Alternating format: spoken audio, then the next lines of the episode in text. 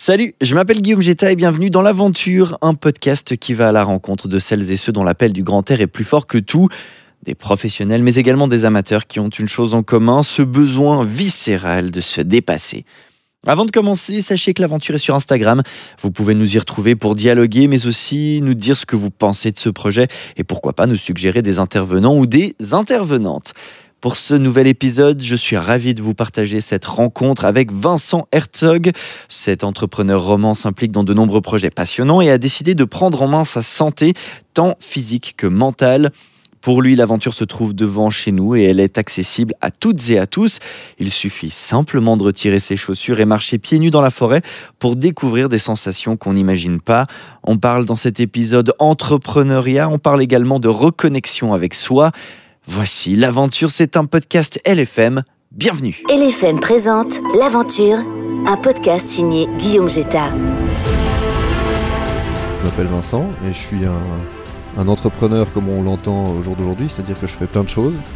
Euh, je m'éparpille un petit peu et euh, j'ai notamment une entreprise familiale dans la décoration horlogère, une entreprise de flottaison, c'est une thérapie euh, alternative, et puis euh, différentes autres euh, choses liées à une association euh, plutôt euh, dans le domaine de la biodiversité.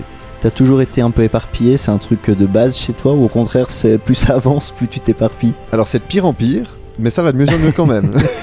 c'est un peu le, le trend actuellement, c'est que le fait de commencer à prendre un peu l'âge euh, d'âge et de se rendre compte qu'on s'éparpille, on commence un petit peu à se, à se dire qu'il faut euh, probablement limiter le nombre d'activités et puis se concentrer sur celle où on est le meilleur.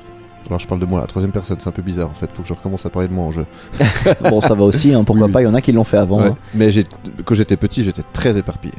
Et voilà. Aujourd'hui, les différentes activités que tu entreprends, est-ce qu'il y en a une ou deux qui te prennent plus de temps que les autres? Comment tu fais pour gérer ton temps si tu es justement sur plein de choses différentes? C'est vraiment la demande maintenant. J'arrive à. Alors, l'objectif principal, c'est que tout fonctionne partout. Donc, euh, l'idée, c'est d'avoir des bonnes personnes aux bons endroits, et ça, c'est vraiment primordial. Tu les choisis comment d'ailleurs? Comment est-ce qu'on s'entoure des bonnes personnes? C'est vraiment. euh, c'est du, c'est du travail de fond, dans le sens où c'est du travail presque social. C'est-à-dire que c'est des gens dans mon entourage privé, la plupart du temps. Euh, des contacts à des contacts, des amis à des amis, et puis l'idée, c'est d'avoir des gens qui adhèrent au message global. C'est pas du tout. Ou, ou je dirais plutôt de moins en moins de travailler sur un CV. C'est-à-dire que les compétences sont très importantes, mais l'ada- l'adaptabilité de la personne et sa capacité à, à traiter la nouveauté justement et, et dans des domaines en plus très larges font que euh, c'est plutôt ça qu'on regarde. Donc tu parles de ça, tu fais une différence entre euh, est-ce qu'on dit l'inné et l'acquis, est-ce qu'on dit euh, les compétences euh, qu'on a acquises euh, durant nos études par rapport aux compétences qu'on a de base, peut-être plus humaines? Ouais, alors il y a ça, il y a, il y a le parcours de vie, effectivement, le côté humain est hyper important parce qu'on doit s'adapter. euh, je pense l'expérience de vie fait que on s'adapte plus facilement à des situations complexes.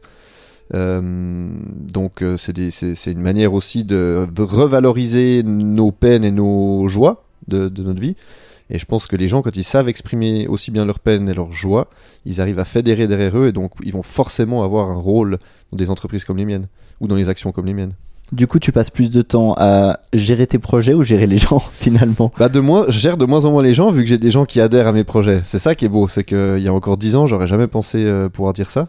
Je pensais que le monde euh, devait se reposer sur mes épaules et en fait, je me, je me rends bien compte maintenant que c'est le contraire. Il faut que moi, je me repose sur le monde. Surtout que tu as une approche un peu particulière parce que tu souhaites aussi beaucoup valoriser tes collaborateurs. Oui, effectivement. Et puis c'est vrai que c'est, c'est, ça prend, quand on a le monde sur les épaules, ça prend beaucoup de temps de les valoriser. Et c'est complètement contre-productif du coup, parce qu'on les valorise moins finalement. On n'a plus le temps de s'occuper de tout le monde. Quand il y a une cinquantaine de personnes, c'est plus possible. Donc euh, après, on doit justement commencer à trouver les bonnes personnes qui vont avoir le même état d'esprit et revaloriser les gens encore mieux que nous finalement. Que moi, je dis nous parce qu'on est aussi une entreprise familiale, donc c'est aussi ça qui fait que. Mais vraiment, il faut trouver les gens qui, vont avoir encore plus à cœur de revaloriser les employés et les collaborateurs. C'est dur d'avoir ce type d'approche dans une entreprise familiale où il y a peut-être aussi un côté affectif important parce que ben on, on pourrait peut-être se mettre une responsabilité supplémentaire du fait qu'on on est dans cette affaire où d'autres personnes sont impliquées, il y a ce côté émotionnel de la famille Bah, il y a déjà l'héritage. On, on peut se dire, surtout que nous on est troisième génération sur la première entreprise, donc on peut se dire, on dit toujours, hein, les gens euh, vous le disent euh, à tort la rigo dans la rue et puis euh, aux- aux- aux- à tous les apéros. hein, la troisième génération, c'est celle qui fout tout en l'air. c'est bien connu. Bon, bah alors il y a moins de pression du coup. Bah, il y a pas vraiment de pression parce qu'au final, c'est la pression, c'est nous qui la, qui nous la créons finalement. Si on est capable de, de s'adapter à, à notre temps et puis de se dire qu'on doit peut-être changer certaines choses au fur et à mesure que l'on travaille dans un certain domaine ou dans un autre, je pense qu'on est capable de ne pas se mettre trop de pression. Ça veut pas dire, c'est aussi de nouveau, c'est une question d'expérience de vie. Il y a 10 ans, j'aurais pas dit la même chose. Vincent, c'est quoi l'aventure pour toi avec un grand A?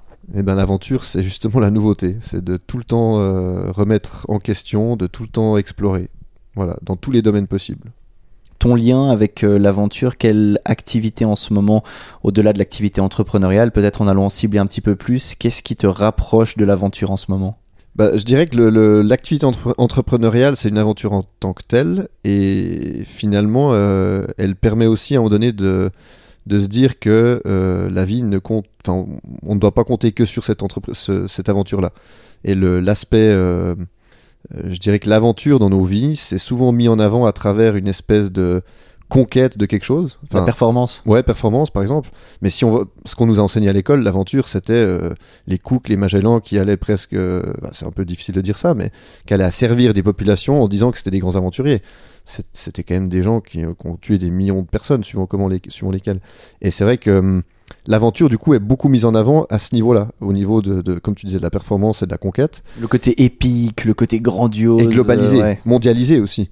Alors que finalement, moi, j'en suis arrivé à un stade où je me suis dit, euh, je m'occupe justement beaucoup trop des autres. À mon sens, hein. peut-être j'ai tort, peut-être les autres diront que je me suis jamais occupé d'eux, je m'en fiche un peu, parce que à ce stade-là, j'en étais arrivé au point où, euh, donc il y a quelques années, où je me suis dit, mais là, il faut que je trouve un moyen de, c'est pas juste de prendre deux semaines de vacances en Italie, c'est pas de prendre deux semaines de vacances à, Bora Bora ou je ne sais où qui, va vraiment me sortir de mon quotidien et m'amener à l'aventure. Donc euh, la première chose qui a été, assez facile à faire pour moi, c'était j'habitais à la campagne. Euh, donc bah, c'était déjà de redéménager à la campagne, là où j'étais né, et euh, de repartir dans la forêt simplement. Déjà au début en courant, en faisant des entraînements, en faisant voilà, de, de- pour faire des, des trails, des Spartan Race, des choses comme ça. Et puis là c'est très bateau, mais finalement à travers ça, après je me suis de nouveau dit que j'étais dans la performance, même si ça me faisait plaisir. Et en fait, je me suis dit, mais c'est pas possible. À un moment donné, on s'occupe de- de- du paraître, on s'occupe de nous euh, dans un contexte qui fait que on veut absolument euh, montrer quelque chose. Et puis en fait, je me suis dit, mais à quel moment on revient à nous? À quel moment on est capable en étant entrepreneur euh, assez euh, dynamique, donc moi j'ai beaucoup de peine à méditer, par exemple tout le monde me disait médite, médite, c'est- magique, pleine conscience, tout ça. Impossible pour moi, impossible. J'appréciais, mais je, ne trouvais pas d'état de, pensée ou de, relaxation qui me permettait de, me trouver dans, un, dans une condition euh, aventuresque, on va dire. Et, d'évasion, entre guillemets, ce qui n'est pas vraiment le cas. Et du coup, en fait, j'ai commencé simplement à, à marcher dans la forêt à pieds nus. Voilà, je me suis dit, je veux Donc là, tu retires tes chaussures, tu Voilà. vas te balader. Exactement. Et puis en fait, euh, bah, au début, j'ai eu mal aux pieds, forcément. Parce je- je- il n'y avait pas du tout de documentation. En plus, à l'époque, c'était il y a déjà 4-5 ans, je dirais. Euh, donc, on- difficile de trouver de la documentation euh, avec des étapes, avec des progressions. Donc, bah, après, ce que j'ai fait, c'est que j'ai acheté des chaussures minimalistes, puis je vais continuer à aller dans la Chaussures minimalistes qui ont vraiment très très peu de, de matière dessous, Voilà. il n'y a pas de, de semelle, de drop Mhm. ou quoi que ce soit. Et les doigts de pied sont vraiment euh, élargis de, la, de manière naturelle. Ils sont pas euh, bloqués dans la chaussure en théorie. Parce qu'on a des chaussures, tu dis, trop étroites, c'est ça? On a des chaussures qui, qui... l'évolution de l'être humain dans 500 ans, la seule évolution corporelle qu'on risque d'avoir, c'est qu'on va perdre le petit doigt de pied. Ça, c'est ce que les scientifiques disent. Parce que nos chaussures nous servent beaucoup trop. Donc l'idée, c'est de garder cette capacité de mouvement dans, la chaussure, dans le pied. Et en fait, surtout que le pied est le, facteur sensoriel du corps le plus développé. Le pied est relié directement au cerveau, à l'estomac, à l'intestin, et on développe euh, justement des, zones sensorielles. On, ne développe plus ces zones sensorielles, alors que c'est probablement la zone la plus importante à ce niveau-là.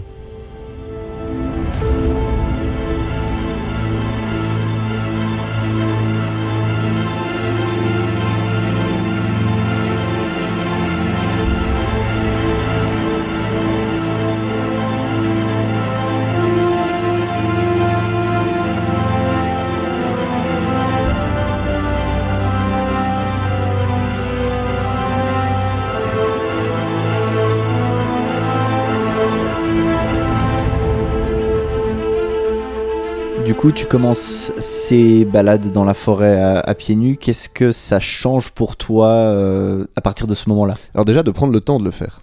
Ça c'est vraiment le truc le plus important, c'est de savoir que si on veut vraiment se, détendre dans ces conditions, il faut prendre le temps. Il faut, il faut y aller par tous les temps aussi. Hein, donc le temps dans tous les sens. et, et- et en fait c'est ça qui est magique. Une fois qu'on le fait, qu'on s'habitue, il y a vraiment cette, ce- cette période de progression au niveau des, des- de la dureté de la peau, de, justement des, des- des ressentis à certains, à- sur certaines zones qui sont pas du tout habitués. On a, on a un pied qui est qu'on peut couper sur n'importe quelle tige quand on n'a pas l'habitude. Euh, je vous parle pas en plus des, des, des châtaignes qui tombent au mois d'octobre, Voilà, ça dépend de la saison justement. mais c'est mais c'est vraiment ça, c'est de, de cette progression et euh, d'aller dans l'eau, les flaques. Et souvent d'ailleurs quand, quand il pleut et qu'il y a des flaques d'eau dans la forêt, ben en fait l'eau est plus chaude que l'air. Donc c'est magique parce qu'en fait ça on- réchauffe les pieds. Exactement. Et en fait, on se rend compte que on est dans une société où on isole souvent notre corps.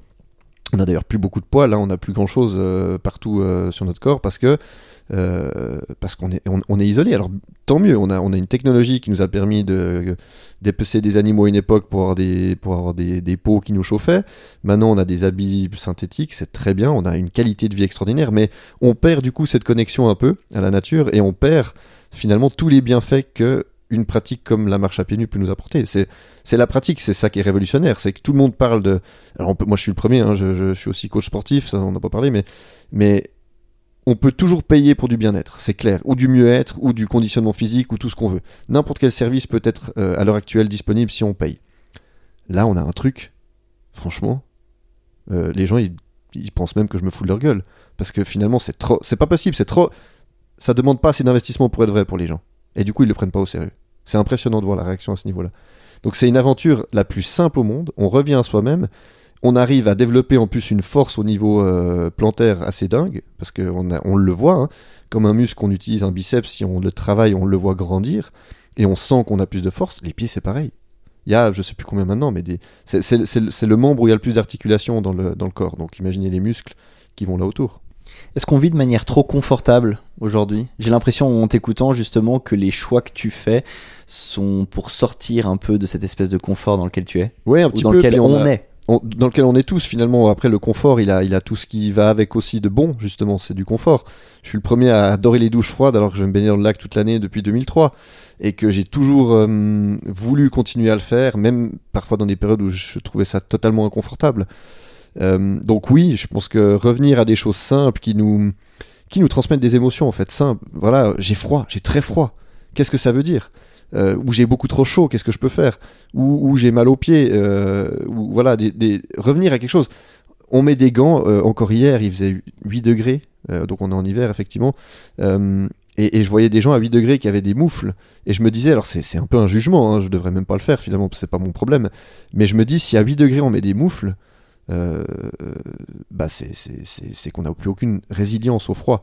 Alors que 8 degrés, c'est pas vraiment froid. Si on est en train de se balader, on marche, on stimule notre circulation sanguine. Enfin, il y a, y a des réactions. En fait, on, ne, on ne connaît plus notre corps. On est à un stade où on est, où on est arrivé au point où le confort nous a déconnectés de, de nos, de nos réactions euh, cellulaires. Et en fait, si simplement on revenait à ça, on se dirait non, mais en hiver, bien sûr, s'il fait moins 6, je vais peut-être mettre un bonnet parce que eh, si je veux être agréable dans ma, marche, surtout à pieds nus, bon, à moins 6, ça devient un peu compliqué, mais ça se fait. Hein, avec l'entraînement, ça se fait. Euh, le bonnet, il est quand même nécessaire parce que ça vous permet d'être plus durable. Voilà, c'est un, un choix à faire selon ce qu'on a envie de. les objectifs qu'on a aussi. Comment s'est passé ce chemin pour toi entre le moment où tu t'es peut-être rendu compte qu'il y avait trop de confort ou en tout cas qu'il y avait certaines choses que tu devais réenclencher et aujourd'hui où justement tu t'exposes beaucoup plus que ce soit au froid ou à la nature en marchant pieds nus etc. Bah, en fait, c'est marrant. Aujourd'hui, je m'expose beaucoup moins finalement. Je m'expose de manière euh, plus ciblée. Je vais plus me baigner toutes les semaines ou tous les mois comme je faisais avant. Par exemple, j'y vais quand j'ai envie. Et, et- et le fait d'avoir développé cette capacité, je n'ai jamais. Je peux rester. euh, la dernière fois que je suis allé, c'était mi-décembre euh, dans le lac.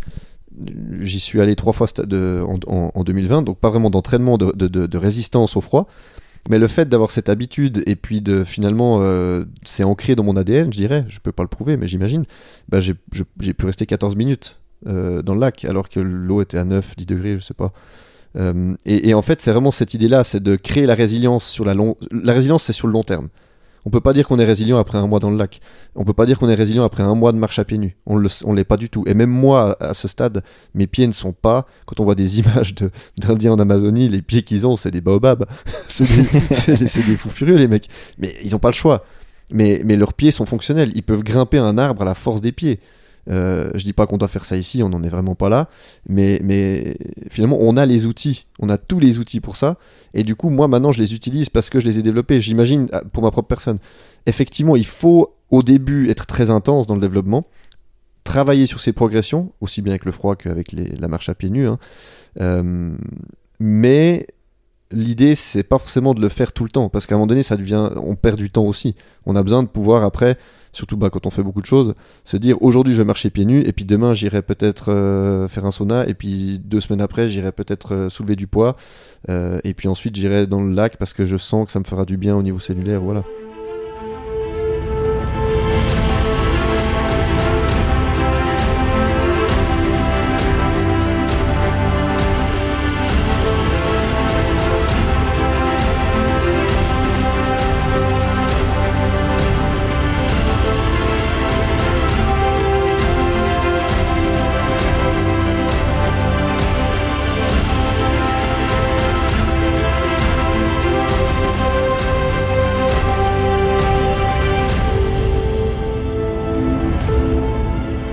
Tu ressens un manque de la nature quand tu l'as pas Oui, et alors c'est marrant parce que quand j'ai commencé à marcher pieds nus euh, beaucoup plus qu'avant, j'ai acheté un chien en fait, enfin j'ai euh, adopté un chien pour m'obliger à aller plus en fait. Et ça Donc t'as pris le chien dans l'objectif de te mettre plus vers l'extérieur, alors que tu vivais déjà à la campagne Oui. à ce moment-là. d'être obligé de sortir tous les jours. Parce que je voyais avant, après que je rentrais du boulot, je me disais non, confort, je suis à la maison, je fais, je soulève mes poids, peut-être. Du coup, je soulevais beaucoup plus de poids, mais j'étais beaucoup moins équilibré dans ma tête.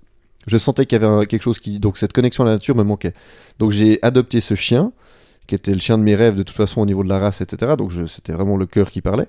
Et euh, bah effectivement, depuis ce jour-là, trois- deux, deux fois par jour, par, par jour, j'allais à pieds nus dans la forêt euh, longtemps.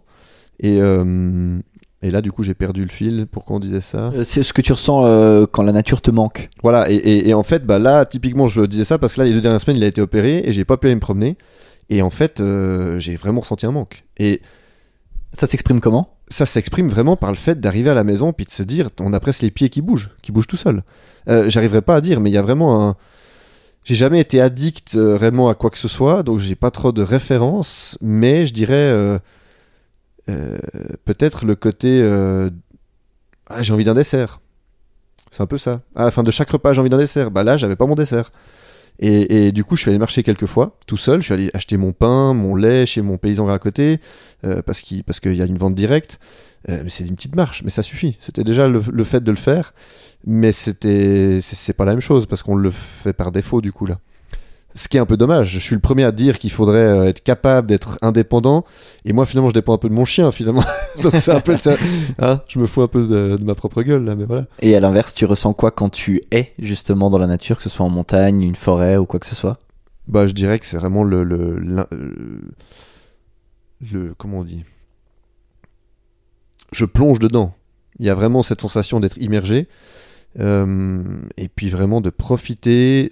Là, on est vraiment dans l'instant présent, c'est-à-dire que euh, regarder les, ça, fait un peu bohème, hein, mais vraiment de, s'imprégner du, bruit du vent dans les arbres. De, est-ce qu'on a vu un animal? Ma copine, elle, est toujours en train de rigoler parce que je vois un écureuil. euh, on en a vu 10 pendant l'heure d'avant. Je vais à chaque fois être étonné de la même manière. Et, je trouve ça magique parce que finalement, arriver à un stade où, où on n'a plus beaucoup en plus de plaisir euh, actuellement, parce qu'on est en période Covid, bah, d'être capable d'aller dans la forêt puis de s'exclamer quand on voit un lièvre ou un écureuil ou je ne sais quoi, ça permet d'avoir une spontanéité euh, phénoménale. Et, et finalement, on peut se réjouir de tout quand on se réjouit de ça. Est-ce que l'émerveillement que tu décris là, c'est quelque chose qui se travaille ou c'est quelque chose euh, d'inné?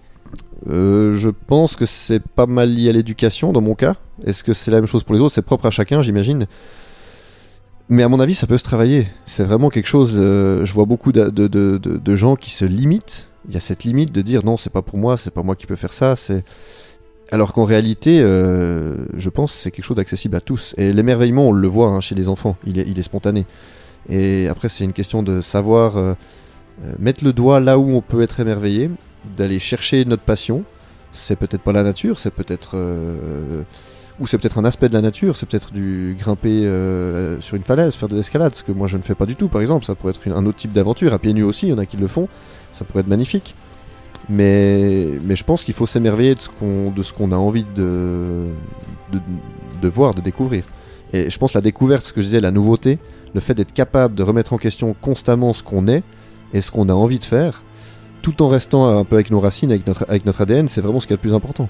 On est soumis à des stimuli d'une telle ampleur à l'heure actuelle, la société nous propose d'être quelqu'un d'autre.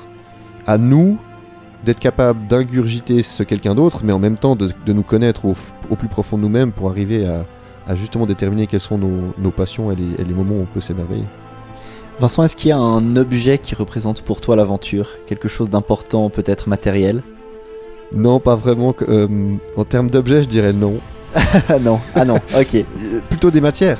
Euh, De nouveau, revenir euh, l'eau, la mousse, un truc tout bête, mais il n'y a, y a rien de plus agréable que, que de marcher sur un tronc d'arbre euh, et une mousse ou, ou de l'eau au milieu d'une matinée euh, après avoir bu un bon café au soleil, torse nu, et puis les voisins se disent il est complètement taré celui-là. Euh, mais ça, c'est déjà l'aventure. Hein. Le, voilà, C'est plutôt une sensation. Ouais, c'est une sensation. ouais, ouais. Merci beaucoup, Vincent. Merci à toi.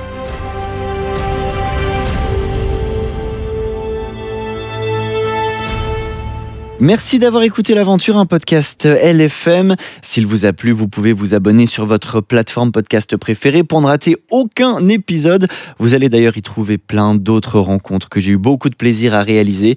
Vous pouvez aussi nous retrouver sur Instagram, at aventure.podcast pour dialoguer directement avec nous. Et puis si vous aimez ce projet, partagez-le avec vos proches et n'hésitez pas à nous couvrir d'étoiles sur la plateforme de votre choix. Roxane Cataneo s'occupe de toute l'identité visuelle de ce projet depuis le début. C'est donc un grand merci que je lui adresse. On se retrouve bientôt pour une nouvelle rencontre. Prenez soin de vous. Salut